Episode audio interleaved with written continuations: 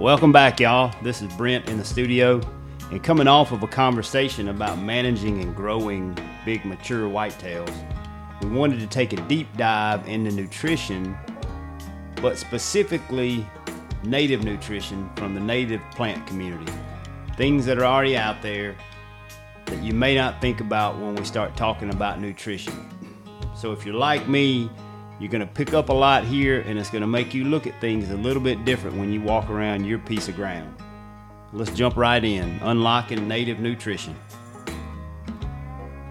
When most people think about nutrition, me included, you think about fertilizer in a bag and how can I, you know, increase the fertility in my soil or maybe that different regions within the state that the delta has a higher inherent higher nutritional value than maybe the lower coastal plains. That's what generally what you think about when, when somebody's talking about nutrition.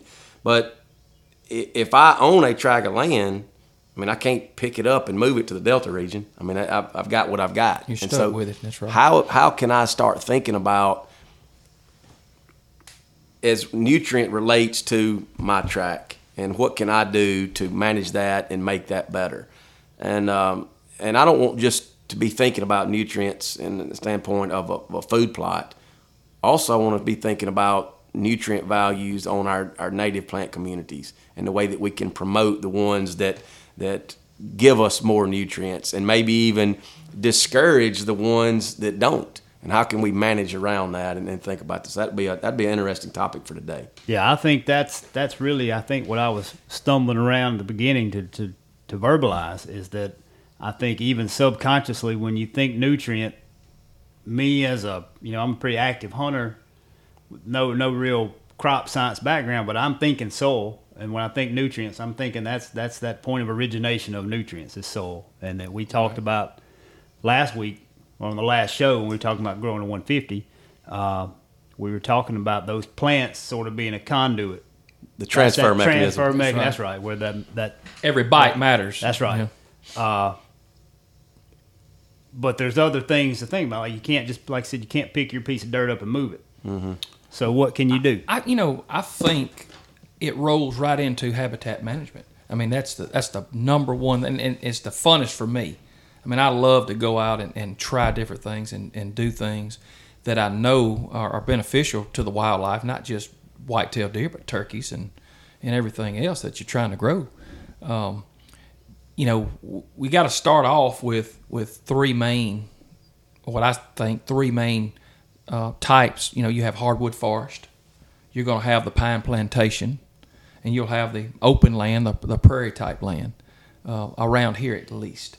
So I think each hunter or each land manager, he's got that. He's got one of those three types of land that he's going to have to manage, and he's going to have to manage. And, and those lands are managed with different prescriptions, and whether it be fire and, and, and patch clear cuts, whatever.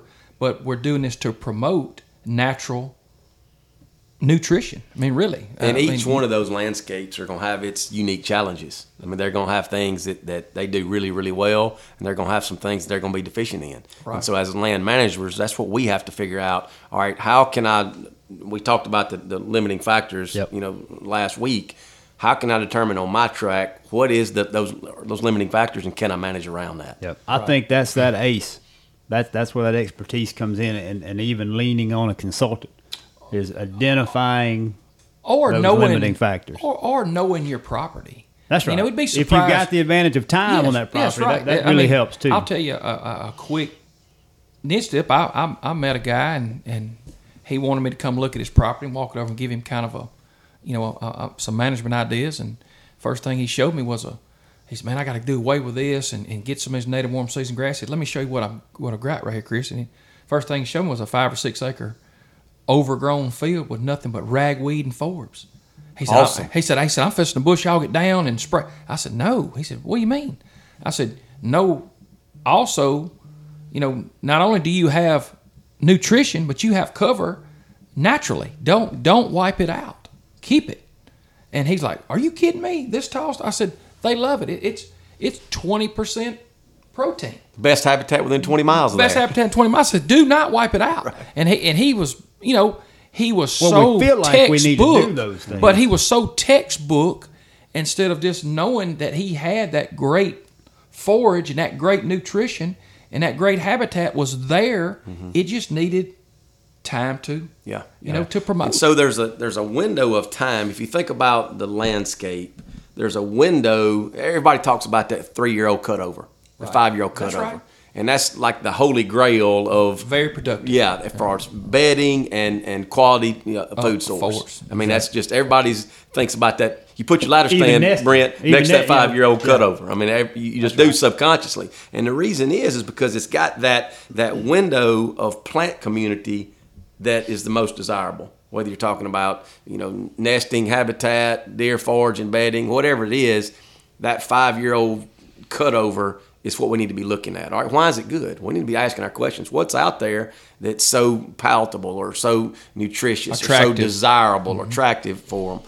Well, you hear the word early successional. You hear that uh, that that word Yep. thrown out a lot. Yeah, kind of explain that because I think somebody get kind of miss they Yeah. misunderstand that. Yeah. So statement. when I think about early successional, if you'll think about a timeline of just our landscape and, and think about starting with a, a disc up field, bare field, ground. okay. Bare ground. That guy doesn't have anything. I've you just quit all- farming it, just left it alone. That's right. And then walked away from it. So year one, what's going to be coming back? Grasses your, and forbs. Your, an, Grass. your Right. annual grasses are going to be coming back. You'll have some annual uh, weeds, maybe residual from the old row crops. That's what will come back. Well, in year two, you may start getting some perennial grasses in there, maybe a few more forbs. You know, So on year, clumpy, taller. Yep. Yep. You know, and, and think about also the vertical height that you're going to be seeing. So on year one, it may be six to 18 inches tall. On year two, the and year three, the perennial grasses are going to start to come in. The, the taller bunch grasses, the, the the four of your poke salads, your you know your red vines, your things like that that may give you that vertical structure that may be you know two to three feet high. Right, but that's solid, solid food for whitetails, No, correct? No doubt about it. Okay. And then you get to move into into year four and five, you're getting the same composite of those species, but maybe a little bit more vertical height. But then when you start getting into year five, six, and seven, what's creeping in on you then? Here comes woody stems. No, Here comes no. Mm-hmm. woody stuff. And then when you when you get into that five and six year old woody stems, and you start to have those, then fast forward to ten and twelve years, what are we looking like? Well, i i in the South, woody stems thicket, mean like a- woody stems mean two things: sweet gum and ash. Yeah. No doubt. You, I mean, that's a And so when you have that, That's the and they start dominating that that that mid area, if you will, all your, your your desirable things that are low to the ground that a deer can reach. They're shading them out. So time frame that to me from day from from from zero hour is when we walked away from it. Where how where is it where we're at this stage where we're starting to shade out that and sweet lose some spot. of that? And so, um, Chris, I 18 want years you to, old. I want you to speak to that because that's a lot of it's going to have to do with where we're at, the type of species we're at. You know, if I'm in a, in a green ash bottom in the Mississippi Prairie, um, you know, it could be five or six years. It could be that's right there. because it's it they're producing they're they're So fighting aggressive, against themselves. rapid That's right. Right. And, And- when you start getting two thousand stems per acre, and remember now when, when when people plant pine trees, they're only planting five hundred to six hundred stems per acre, and you know how thick a pine thicket is. So you think about an ash or a gum thicket. I mean, they can produce two thousand to twenty five hundred stems per acre. Mm-hmm. So I can tell you right there, you're not gonna have anything grow under. Right. So if we bracket that that that three to five year old cutover as as our holy grail, all right.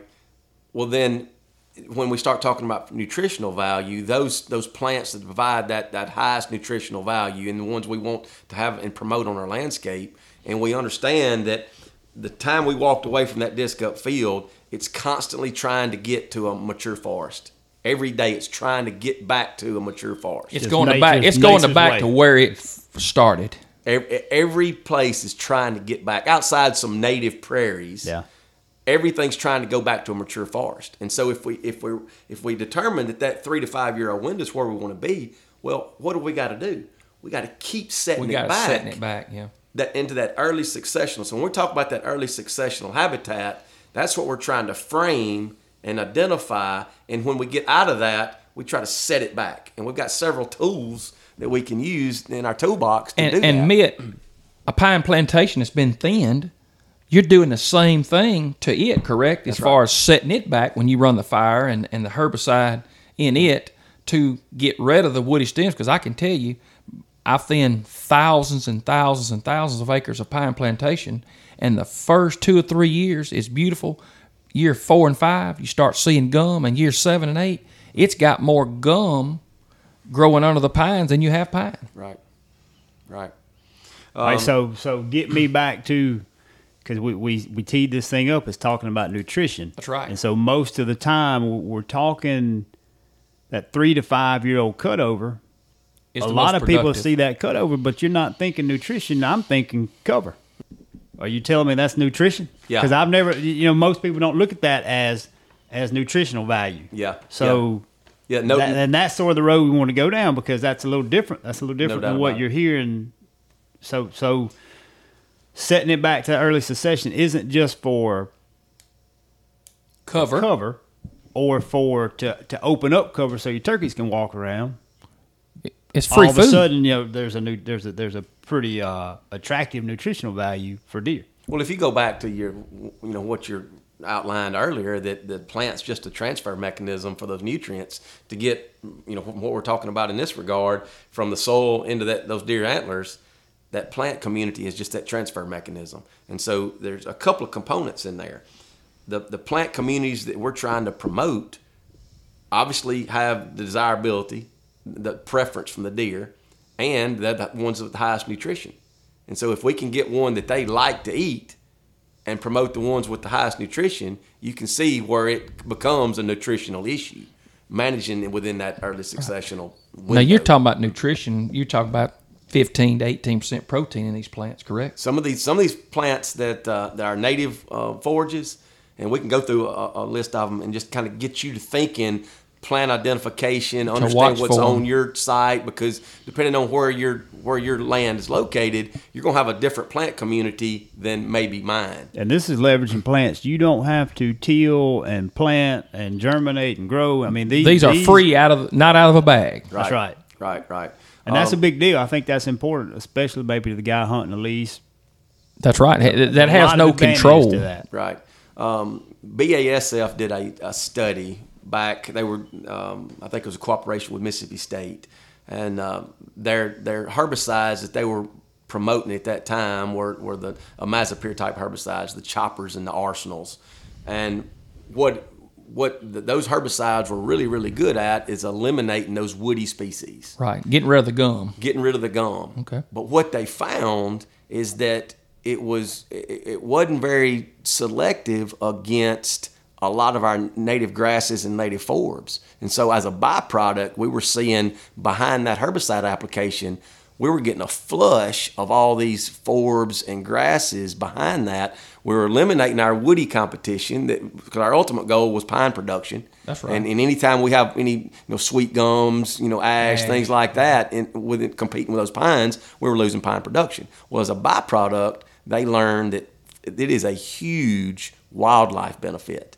because it's promoting those those early successional plant communities that eliminated that mid story that shaded those out, allowed more sunlight to get to the ground, and it was just it's unbelievable. So then it started shifting to where we're not just marketing this uh, application to a timber. forestry community, but now the recreational community, and then Wow. move forward. Timber timber prices have kind of dropped down. Really, the ones carrying the torch on this type of application are the recreational landowners, private landowners. private landowners. Um, So but what you're saying, you, they were going in and, and taking the gum and all the woody, the the, the the the shade species, taking them out, and that seed bed, I guess, was in that Was naturally in that there. soil, and here it comes. That's right. Because it has no competition. It, it's the only thing left living. That's right. And so it, it's just exploding. yeah. Where Well, you know it gets you're- sun- Now give me a couple. too. Give me a couple. Um, I, I know one right off the bat because I've cruised enough pine plantation. Blackberry had them in Blackberry's one a good one. I mean that had to be one. common ragweed, beggar's lice. I mean them are Um, good species. Lespedezas. I mean, there, there's just a, a myriad of those type of forbs out there, They're just waiting. just waiting to come, and all they need is is sunlight and a, and some And opportunity. rain. And, Yep. and those are things that the casual guy is probably not even thinking about in terms of nutrition Well, if and he's like- attractiveness to those if he's like my brother, ragweed and and he's sneezing to death when he sees it, he's running the wrong way because people are uh, they don't they don't visualize it. because there's a lot of things that we do that are attractive to us, and we're conditioned, I think, to that what a food plot or what a hunting uh, a piece of hunting land is supposed to look like to the hunter, uh, and that's something we can, you know, we, that's a Well, whole other podcast, maybe. it, but- it is that, but you are exactly right, Brent. I'm the world's worst at admit. It'll get on me, but I love for it to look pretty, clean, pretty. You know, and, and people in general. everything in its place. a lot of times I'll go out and do um, landowner type, you know, profiles and, and, and looking at land. And, and the first place they carry me is those beautiful bottomland hardwood. That's the first place they carry me. Look how pretty they are. And they are pretty, don't get me wrong. I'm a, I'm a sucker for hardwoods, but that's not the most productive place you have. And, and it really shocks people to understand From a nutrition that's right. standpoint. You want me to go over here? I, and and it's a funny thing. I was with a guy and he, he was showing me these big bottomland hardwood and they were gorgeous, cherry bark and white oak. He the first thing they throw out white oak. Look at these beautiful white oak. Yeah. And, and I'm thinking to myself, it is great for about one month, October to about November 12th.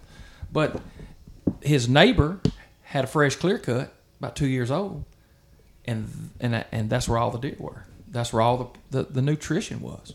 You know, so what Mitt's saying, it goes right back to uh, managing and uh, you know managing their, your your pine plantations and managing what you have. So it, you know, if you go back to look at that that BASF study uh, in Mississippi State, um, what they they sent some graduate students out there to collect those natural um, forages out there. That's right in the plant community, and they brought them back to the lab and they they measured them obviously for tonnage. They were interested in how much we were growing on the landscape, and they analyzed that for you know uh, crude protein, digestibility, all the things that we're interested in from a from a deer Yeah, all the metrics That's right. That's right. yeah, food. And so what they did is they compared that against what we normally think about as our forage, you know, a great clover field. And so a typical clover field over the course of a year is going to generally produce about 3,000 uh, pounds of forage per year, per acre. Per acre. Per acre. Well, what they found is that the natural plant community, when managed right, and we can talk about the tools that we use to manage that and to set and keep that early successional window in there, but they found that there's a thousand pounds of equally good forage per acre in well managed pines Natural stuff. natural stuff. And so let's think about let's think about a, a, a thousand acre tract for example. I'm just going to use that kind of as a as, a, as our placeholder a hypothetical Easy situation. math. easy math. There you go brent because i'm not good at math. So say we got in the hypothetical situation we got uh, 10 acres of clover. 10 acres of clover at 3,000 pounds per acre is going to be 30,000 pounds of forage that I'm going to produce on that landscape over that year. Right. All right. Well, the balance of this hypothetical situation is 990 acres of pines. All right. And we're going to assume that we've got it well managed. It's thin at appropriate and rate. sprayed. We've got Okay. it. We've got eliminated that that mid that mid canopy Right. where sunlight's hitting the ground. When we did that through either fire or herbicide, there's a lot of different ways that we could do that. But we'll assume that we did that, Right. and we're assuming that we're getting that thousand pounds per acre. Well, I've got thirty thousand pounds of clover. That's nine hundred and ninety thousand pounds Of natural. of natural forage that the grad students proved that I'm just as good on protein content, just as high digestibility, just digestibility, and just as good a preference. You know, that's big because what you're saying is that everybody, even including myself, but I, I do love to drive a tractor, but that much good, high quality food, which, hey, let's tie it back into growing the 150, that those deer can eat and, and you don't have to pay off a bag. I'm going to tell you, that's, that's pretty strong. What's in- interesting, if you, unless you live under a rock, you've probably heard about that final forage that Bronson and Demarais did over there. Did, if you know about that, that Brent, I'm, I'm exposing you from living under a rock if you say no. but it, Come was, on with it. it was really interesting. Uh, It was, they may have done it for a couple of years, um, but the first year they did it, they had four categories, and they did it around in the in the springtime when everything was greening up around the final four, kind of eliminate, uh, you know, emulating the, Yeah. the, the basketball tournament. So we're bracketing.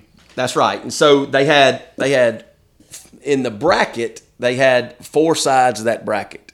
They had natural browse, which would be your, your dogwoods, your your sumacs, your beauty berries, red bush, things like Right. that. And they had um, I think it was eight in each each bracket. The other one they had uh, the food plot species. You know, and they had soybeans in there, red clovers, white clovers, Right. um, you know, alfalfa. They had Okay. all, all those difference in the, in the other bracket. The other side of the bracket were the vines, the poison ivies, trumpet creepers, greenbriers, blackberries. You know, all right. the, the other ones. And then um, in the other bracket they had forbs. All right, this is where it gets interesting. The forbs will be the pokeweed, the common ragweed, beggar's lice, things we Stuff talked we about talked before. about. That's right. And so what they did is they they went out there into their enclosure where they had those those bucks in the enclosure, and they collected all these plants and put them in a little Tupperware bowl and presented them to the deer. And so the deer would come in there and they would show you the ones that they were they had a preference for. Well, the ones that the one that won the browse uh, category was the dogwood. All right. Okay. The one that won the, the food plot category, we'd all probably guess that soybeans. Soybeans, Soybeans, soybeans right. won that one. Well, the vine category, poison ivy won it. I figured that they love. I wouldn't have. I wouldn't have guessed Yeah, that. they love poison ivy. My They place really is do. full of poison ivy, and I've been trying to figure out how to get rid of it until I saw that. But if you look at it close, they bite Yep. almost every one yep. of them all. And the and the forbs category, beggars lice won. Wow. Yep. So here's what's interesting. Then it went to head to head. We were in the final four. All right. So I got beggars lice against dogwood, against soybeans, against poison ivy. D- uh, Did you know? Are you familiar with this study, Chris? No. I- I remember you when they know were it doing either? it. What What would you guess won won the championship? Don't tell me the stuff that hook, it, it, it, it gets attached to my leg every time I walk out in a pine thicket. Little triangle things you got to pick off your pants. That, that's beggar's lice, guys. That's the aggravating stuff that'll get all over you. What, what was it? Well, I'd have bet my truck it'd have been soybeans. I would figure that too. It was dogwood. Wow. Dogwood A dogwood species. And so, I mean, it was really interesting. It's a fun little uh, exercise that they did, and it was created a lot of awareness. But you know, keep in mind these were um, you know deer in a pen, so they didn't weren't Right. exposed to a lot of you know you know greenery out there. But, they still have the- preference. But at the same time, they have preference, and I think that what that tells you is that you know the the soybeans and, and the hot foods as we call it aren't just runaway winners. And, and if you did this on your track, it may be a different species that they would have preferenced. But Right. the, I think that the take home message is that our native stuff Is just can as good. compete can compete just fine with the stuff out of the bag. and that is where that you've been on my tail about because you know I love to plant and spray and we all but but that's right. I mean, it's just a fun thing to do to watch them and, and watch them eat. It's been you know it's it's it's productive and, and it's rewarding. But you know the natural, you know, deer been here for a thousand years. There wasn't nobody in the 1950s planting anything for them before soybeans got here. So they had to. There wasn't a lot of deer either. I think it was smoking them down pretty good back then. But you know they've been here forever. yeah. We just aren't listening sometimes to really what they want. And- Being observant enough being to pick observant. that Now you got people like Mississippi State that's really studying this stuff and giving us these incredible, you know, um, experiments that Mm-hmm. Right. they've done, you know, results. Yep. You know, but it, that that's that's a cool and it's free. Mm-hmm. It it doesn't cost you one thing after you initially pay for the burn or you do it yourself uh, or the spray. And most people you're going to have to get an applicator to spray this stuff because you, most of the time you can't buy it. Mm-hmm. But when you look at, at tonnage per acre and the dollars that that tonnage cost you, oh. There's no comparison. Yeah. When you start tallying up what it cost you to plant that clover Right. field. That's I mean, things you when- didn't when plant. you look at- you look That's at those large- not going to fail. You look at those giant, those Large Lad soybeans. You know that's the hot thing. I mean, they're hundred dollars a bag. Yeah. And and you know if, if you don't put a fence around them, they'll eat them up in about how long? quick. So we, we talked about the value of the the native plant community, and we glossed over the, the tools because it, it's effort to keep it in that early successional window right there. So most often we're thinking about a mechanical type mechanism, which would be a drum chopper, a shear blade, or something like that. We've got fire, and then we've got herbicide. Those are really the, the three tools that we generally think about Disturbance. disturbance to, to keep that early successional. Well, when you start thinking about all right, the plant communities in that early successional, you got really what you're targeting is forbs and grasses. Right. All right, and, and so there's there's the forbs. It doesn't only give you cover, but it gives you that forage that we're looking for. Now the grasses, you get the cover, but it's not. It's got low, very low quality forage, but it's still very, very important when you're managing this early successional because it's fuel. It carries the fire. And we that got saying? to have the grasses to be the fuel to carry the fire, which keeps us that early successional. Which You see- promotes the forwards. so you can see where that loop. forbs. That's right. Where you see where that loop, you have to have the grasses in order to, to have the fire to keep to promote that sustainability in that early succession. And so that's that's the way you you- that that I choose to think about it, forbs and grasses. And so then, all right, you can manipulate through disturbance, like you said, Chris, whether it be disking or whatever, in the t- different times of year. And this is where it gets really, really interesting. And a, and a landowner needs to be a, a, a student of his property and, and the results of these disturbances, what are going to be the results of. All right, so when you burn in March versus May, you're going to promote a different plant community. All right, so if you can start thinking about that in, in, terms of the, the seed that you have in, in your seed bank versus the one that, that I have, I can start promoting the ones that are good and discouraging the ones that don't. When you start understanding the, the germination time of different plant communities and when I can put a fire across it and, and start hurting them to discourage their growth, you can see where the timing of and the window of that, that fire or herbicide or disking, that disturbance, I can start promoting some and discouraging others and really hone in on where I, I can be the highest That quality timing matters. timing matters. It's not an accidental, and we oftentimes we do it based on when the conditions will allow. Yeah. I mean, I know I've bur- tried to burn several times in February and don't get one burn day in the whole month. right. Either too wet or the wind's right That's the right. direction. That's right. But in a in a Best perfect day to burn is when you can. when you can. Yeah. That's right. But if if we could design that in a perfect world, you can see where we can start promoting that, and not only the the difference in in what type of forbs, but the mixes between grasses and forbs. I mean, ideally, you'd love to be just enough grass to carry a fire, but no more to allow more room for forbs. But you get too more too much forb uh, you know, percentage wise, and Won't not enough grass, it won't carry a fire. And so there are ways to even promote. There's even ways to promote that. It's, it's wild. It's it's a little. And different. so you when you start thinking about that, just in generally speaking, the the tillage type um, disturbances in the fall promotes more forbs and discourages the, the, the grasses. The the burns or, or tillage in the spring promotes grasses, discourages the forbs. That's right.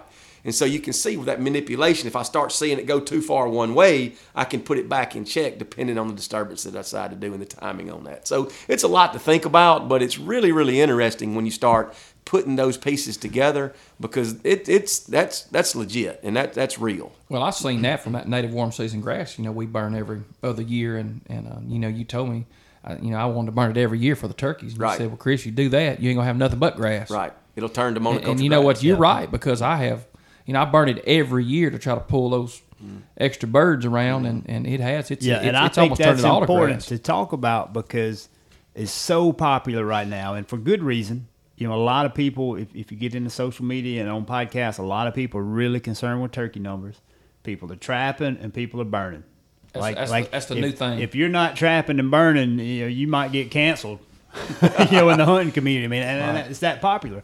But it really, we- what you're saying is, is you may not want to burn every year if, if you're looking at you know you can't be you can't be one track minded. I, I've I've learned that from being around you guys, and and so if you're looking at sort of a holistic approach where you're not just targeting a single species, you're looking at you know deer management, but you want you want what you do to be good for the turkeys.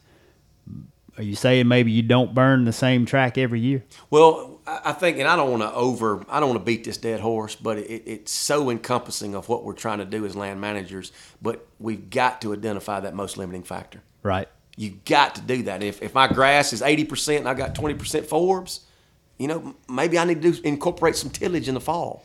I mean, so it's just identifying that, that most limiting Site factor. specific. Is that what we're saying? site-specific Site, limiting site factor. specific and timing. That's right. And you know, it's not just a landowner. I mean, lease lands. You know, you got to spend. It's like Mitch, you said earlier. You've got to spend some time on them feet No doubt. and 100%. eyes. Look, We've got the look the internet, your phone. You can you can identify every plant that's in the state of Mississippi. Bronson introduced me. got and I'm to gonna go add, look at that. I'm gonna add this in there because this is very important. I just learned this. Bronson introduced this to me the other day. Google, if you'll go to just the Google website, there's a little camera icon next to the, the, the bar where you type in your, your search. Well, if you'll click on that camera, you can go to any plant out there on your your landscape, take a picture of it, Wow. and Google will identify it for you. You kidding and so there's no excuse for all of us not to be a number one botanist now and understand what the deer are browsing on. We can see that they're showing us, right. identify that, and start understanding how can I promote more of it to create that higher nutritional quality that we're talking about. But you're gonna have to leave that travel ball game. You're going Oh, to get it's you- time. you're gonna have to get get your get your Yeah. boots on. If you're scared of Yeah. snakes, get you some knee boots. I mean, and you're gonna have to go and, and look. This, Yeah, I mean, look, you there's watch no 'em. substitute. You can time. see, you can see if you'll start watching. You can see those deer that browse. You can Yeah, see you what they're out some boot preferring. leather. You can mm-hmm. watch them. I mean, you, you know, we do it all the time. Which I, you know, my my occupation puts me in the woods. You know, five times a week. I can But- tell you those years when I had more time to scout like that, you know, bow hunting. I mean, I saw a lot more. I was I was more dialed in and more tuned in because you More just observant. spend those hours, spend more hours scouting than hunting. That goes back to that analogy, Brent. If I got two hours to cut down a tree, I spend the first hour sharpening my axe. Is that what you kind of what you're talking about? That's right. And, and you can apply that to a lot of things in life. a lot of things. That's right. Yeah. Well, Well- that's good stuff. That's good. That that's good. There's a lot we can do. Uh, there's a lot we can do that you may not have thought about without without starting from scratch planting. There's a lot of things that that property, whatever that property is you're hunting, whether you own it, you lease it, or it's public, isn't it right? So if we can just, if we don't do anything but cause awareness to be observant, there are ways that we can do better, and there's so many ways that we can manage and manipulate our landscape and our properties if we're intentional. I mean, it's it, it, it's really it's really bizarre. Oh, even off lease land. I mean, Brent, we was talking about you know timber companies, Weyerhaeuser, you know, Gulf States, a lot of those lands that that that people lease, and I mean, and I control a family that that, that had 30, 40,000 acres, and it was divided, and, and they make a big, you know, they they make big lot money of off their hunting hunting leases. leases, but it's really managed for timber production. But we do leave roads in it, and, and, and we was talking earlier, you know, before we got on here, but managing roadsides, fertilize, you know, fertilizing uh, thickets, fertilizing honeysuckles. These are all things that you could do that that we wouldn't say a word about it. Having a wider road and you managing the sides of it, that helps us when we come in 15 years down the road to cut that timber, to thin that timber. That road's it's wide, it's got sunlight, plus it's a great free opening yeah. to, to do something with. You know, uh, manage with clovers or, or, or just like you said, the native species that want to be there. But let's don't go in there and smoke them all down with herbicide, with glyphosate or Roundup, and and, you know identify what's there and say, hey, I remember those guys talking about how good this ragweed is, or how good this lespedeza is. You know, it it it it's there. We need to key in on it. And all of it's at our disposal. I mean, if we can start understanding, you know, those those growth curves, if you will, those utilization curves between our native species, our planted species, then we can start filling in the gaps. We may see that we may have a gap in our in our native forages that I can fill in with a supplemental food plot in the summer or winter, whatever that gap may be. I may have a gap somewhere where we may even see it could be beneficial to feed protein. You know, Right. I, I'm not a big fan of that, but I can Right. see where Yeah. that could be a be a, a possibilty to fill that gap at some point. Depending on where that, Now, that I've tried limiting it. factor. But- I've done it one year, and I told you, man, I said, I don't never want to feed these rascals out of a bag because it's expensive. But I tell you this, uh, and I can just notice they really hit that protein. And and Jason Hollis with Hollis Farms, he, man, he could tell you a whole podcast on protein because he's he's done that. It was a life for him. But and I'd asked him one time, but they really hit my protein July and August. I mean, smoked it. They, you know, when, when we had other things, they were really hitting that during the hottest, driest times of the year. they were hitting that protein. So an observant landowner, what's that telling you? we're lacking something, during that, that time. time of year. They're I'm looking missing. for something. Because I, I would propose, and I've heard Jason tell me the same thing. We're gonna get him on here, let him talk about that too, because it's really amazing about those. They got off the protein as fast as they got on it in that window. And it's Right. really amazing. They went from not feeding on it at all to 100%. And then maybe when the acorns start falling, they leave it again. And so it's really interesting to, to watch how all that fits in, you know, together and, and let the deer just tell you, hey, this I'm telling you what I need. Right. And being observant about watching and, and, and doing And and, and another thing, um, I had one of my one of my closest friends, and he used to cut timber for me. But he's got a small pen, and he's got some nice breeder bucks in that pen. And, and I just asked him for the question, you know, our perspective on. it. I said, "How much do you feed those deer?" He said, "You know, a fifty pound bag, he'll he pours into that trough, and he said six of them eat it. And I mean, these deer are 200 inches, 180, 200 inch deer. So I mean, that kind of gives you an idea of how much those those guys could eat when they need it. And you know that so that's that's a that's pretty interesting. But I'm, I'm going back to what you said, Mitt. Managed habitat. We got way more than that. Mm-hmm. I mean, just we've got to promote it. We've got to be smart enough to promote it, and it'll grow. And that's all landscape. That's all. That's all soil habitat. You agree? Yeah, all soil types. Mm-hmm. If we promote that disturbance, whether it's fire, disking, herbicides, that other stuff's coming. The good stuff's coming. That's a good segue into to talking about, and we and we touched on it a little bit last week when we were kind of debating back and forth between each side of the Tombigbee River. Yep. You know, and I said, you know, a lot of people want to point their finger at genetics, and you guys say, well, I don't know, I think it may be may be nutritional, and so that that debate and where all that started from, and what.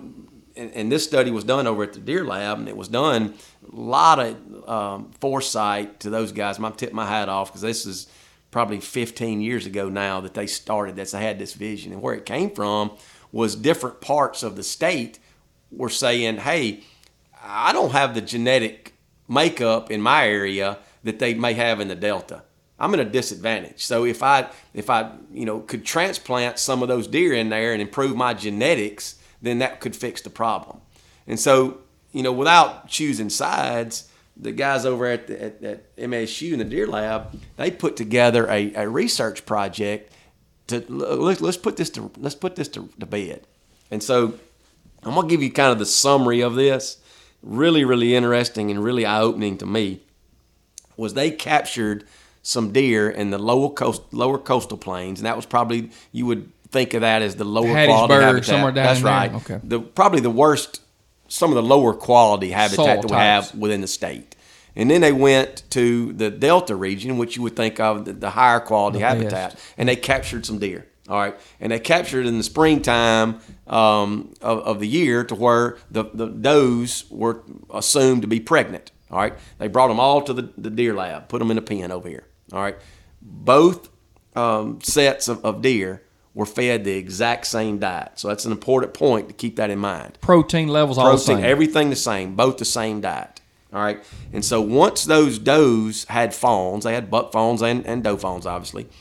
The the original does that were caught in the wild, they were out of the study, no longer used. So now we're just dealing with deer that were raised in captivity on the same diet. All right, so you had some from the lower coastal plain that were conceived in the wild. The mom and dad grew up in the wild in lower coastal plain, and the same for the so delta they was not mixed. not Okay. mixed. Okay. All right, same diet. All right, here's what's interesting: the buck fawns that were grown in the lower coastal plain, they were the same size at three years old as the wild deer from the lower coastal plain. Maybe a pound difference, antler size the same, no difference with a unbelievable diet, Okay. the same diet the Delta deer really no no no difference either. All right, so that got Bronson because Bronson was thinking it was nutrition the whole time. He was against the idea of the, the genetic difference, and so they were thinking early on that look, we're fixing to have to eat some crow on this. So the design of the study was to carry this out over multi generational. All right, so here's where it gets really really interesting. All right, the does of the deer that were, were in captivity. They were conceived in the wild, born in captivity. Obviously, they were bred and had, uh, you know, with the same deer with, within the in the pen within the study. Their offspring, all right. So once removed from that, their moms grew up on a great diet, but still no characteristics from those individuals. The characteristics were the same. All right the offspring of the does on the good diet, that's where the differences really started really started to show up. So Bronson told me that the bucks on the the lower coastal plain were 36 pounds heavier and probably 20 to 25 inches more horn. All right.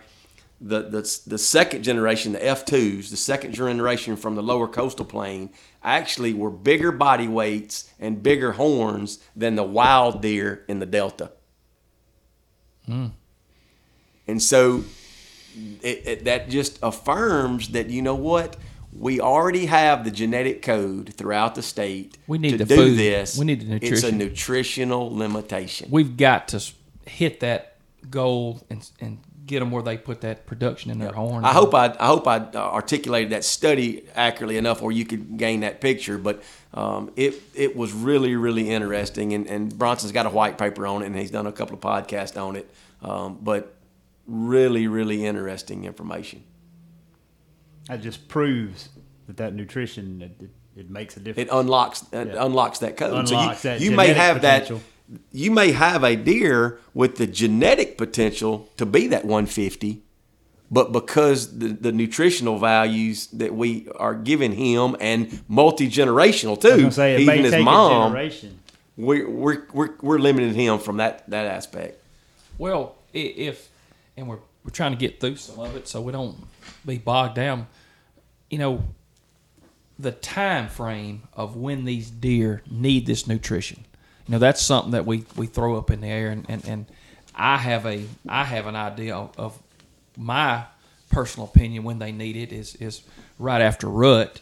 You know, they need a high you know quality food to, to build them build them back up what they've lost in rut and and um, you know and, and going back with Bronson. Bronson told me one time he said, you know, Chris, the stronger you bring your deer out of rut, and and the, the stronger he builds his skeletal frame and he builds all of his nutrients back up in his body, quicker you can the recover quicker it. he can recover. Yep. You know, it's kind of like that guy no steroids, and, and it goes back to the horns. And and uh, so I've always strived to have some type of product, you know, because you know you think about it now. coming out of rut, February, late January, February. January, February, there's not a lot of natural browse out there. You know, you're going to have to lean to a to a planted or a supplemental feeding.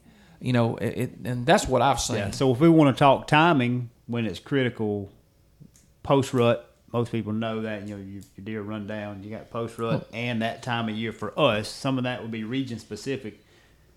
Post rut for us, you're also hitting that hard hardest part of our winter, uh, but also right now as we're recording this, we're getting into those dog days of summer, where I think you've got fawning, you've got antler development, and just the, the hot and dry conditions of Mississippi. You got you got stress there That's right. Right now. right now. and and uh, that now that goes back to like Mitt saying that habitat management having that go i think you said a thousand acres that was our mock study or our mock you know sequence but having that thousand acres or, or 40 acres or something that's managed and burned those deer can go around and take that good bite because you know this whether I do whether they smell it or they see it they have a preference for certain species. If you ever watched a deer eat and watch him walk through the woods, he'll walk up, stick that nose to it, go take a bite here, take. They're browsers. Um, I mean, that when you, I think you would agree with me on that. They browse. I mean, you know, you can look at the internet and they, they say they'll eat 400 different species of plants. So that's a smorgasbord. But I think they they go after those plants that we're trying to promote with burning and fire and and, and disturbance. But they they preference those plants. So they're very selective in what they put in their mouth. That's right. They go after it first. Now you know a deer can eat pine needles and survive because they do it up north in the snow, but they going to go after those good plants first. So if we have a place out there with with a lot of good plants, you're gonna have better deer. Yeah, I think what you want to do as a as a hunter, landowner, manager is you want to stack the odds or stack the deck as much as you can in your deer's favor and your favor. And, and what we're laying out is ways you may not have thought about, and in some practices you might be doing for for other species that can benefit your deer from a nutrition standpoint with a little bit of awareness and maybe tweaking your timing a little bit, you know, specific to burns and, and, and promoting some of those native species. So it's not just it's not just planting the, the food plot. When, when you're looking at nutrition, getting nutrition to your deer. These are ways you can do it. There's more ways than uh, than you might have thought. I agree. I agree with that. And and you know, managing anything and putting your heart and soul in it, you're gonna get rewarded. I mean, you know that. I mean, that's far as far as uh, you know, you can even tie things in, and you know, Mitt, we was talking about land values and and, and, and making your track worth more money. You you spray and manage and burn these pine plantations. Well managed tracks are bringing more money per acre than just tracks that are out there. So and that that's something that you and I talk about all the time, Chris. And, and I, I hope that the, the farms that I've got are legacy type farms, and I never have to sell them. But everything that I do, I'm trying to increase the land value. Everything that I do, and and the rec, we all know that the recreational value of this land now, in sometimes in some cases, are exceeding maybe even timber value. It's, it's doing it now, 100%. And so we are crazy if we don't try to, whether we anticipate selling ever or not. I mean, just to be good land Maximize stewards. that to- value. That's right. To be good stewards of what we're uh, given to take care of, we need to be thinking about that. And and there are ways that we can do this through the tools that we talked about today. That you can definitely increase those land values. I mean, you buy and sell land all the time, Chris, and you're as good a, a case study as there is on what that proper management does in, in regards to land values. I, I, I mean, that's a that's a hundred percent. I mean, that, I tell people all the time. You know, I mean, I re- Chris, I really hate to spend that money on this. Why? You're going to get it back. I mean, that's the thing. I mean, it it it, it pays for itself. It really does. Yep. That's been good. It's- it's there's, been good. There's a lot of look. We we when you think about nutrition, you might roll your eyes. Man, there's a lot. There's a lot to nutrition. There's and and we went down some streets that I wouldn't have thought about. You know, early on we were talking about cutovers and and burns. I don't know how many people out there like me, but I really wasn't thinking of those those aspects in terms of nutrition. Being a hot spot. That's right. Yeah. You know, I think about some of the things I think about as cover. Well, have we- a lot of we- nutritional value, and that, You know, that's we good look information. at we look at those areas as ugly because we wipe them out. And you look in the timber business, you know they've grown for sixty years, and we wipe them out in three weeks. So visually, to us, it's it's terrible looking. It's you bombed it looks like a bomb hit it, but to wildlife, it, it's it's the best thing you could ever happen to you know promoting nutrition and and, and uh, that's that's where we kind of miss it it ain't all those bottomland hardwoods that are most beautiful things to us. And a deer's thinking that look, that's a that's a, a waste ground for 11 and a half months out of the year. I get to eat some acorns for a month and a half. That's right. Till Mitch shoots me or Brent puts air on me in October. You know, a lot of depth here. A lot of depth. A lot of things to think about. Um, When somebody says something about nutrition, um, my mind goes to a lot of the topics that we talked about here. Um, so it's it's it's very Yeah, important that- to be and these about are the, the other the other big thing about these things. It's things you can do without having a whole lot of expensive tools. In some cases, That's right. everybody can do this. Or and if in some cases it's not something you do, it's just something you recognize, identify, and promote. I think that's, uh, that's Good I, I think that's really good. Yeah. And and if you want to know about something in this, and you have some questions, and, you, and it may not be a topic that you want us to to answer on on you know live, but Yeah, but look, email, it to us, yeah, and we'll get you it. we'll get you some answers Let's talk on it. about it. Uh, yeah, that that's the reason we're- we're doing it to, for help. that's right. We really look. We we love some feedback and and and You know, I never. I'm always trying to learn, and and if you've got something else that you've done and and it's really really productive, and you're really seeing solid results, let us know. I, would love to, you know, I'd love to, to, to bounce off of it. Yep. All right, guys. Good stuff. We appreciate you. Just remember one thing you heard it from me. You can't out hunt a guy that don't have a job. See y'all next time.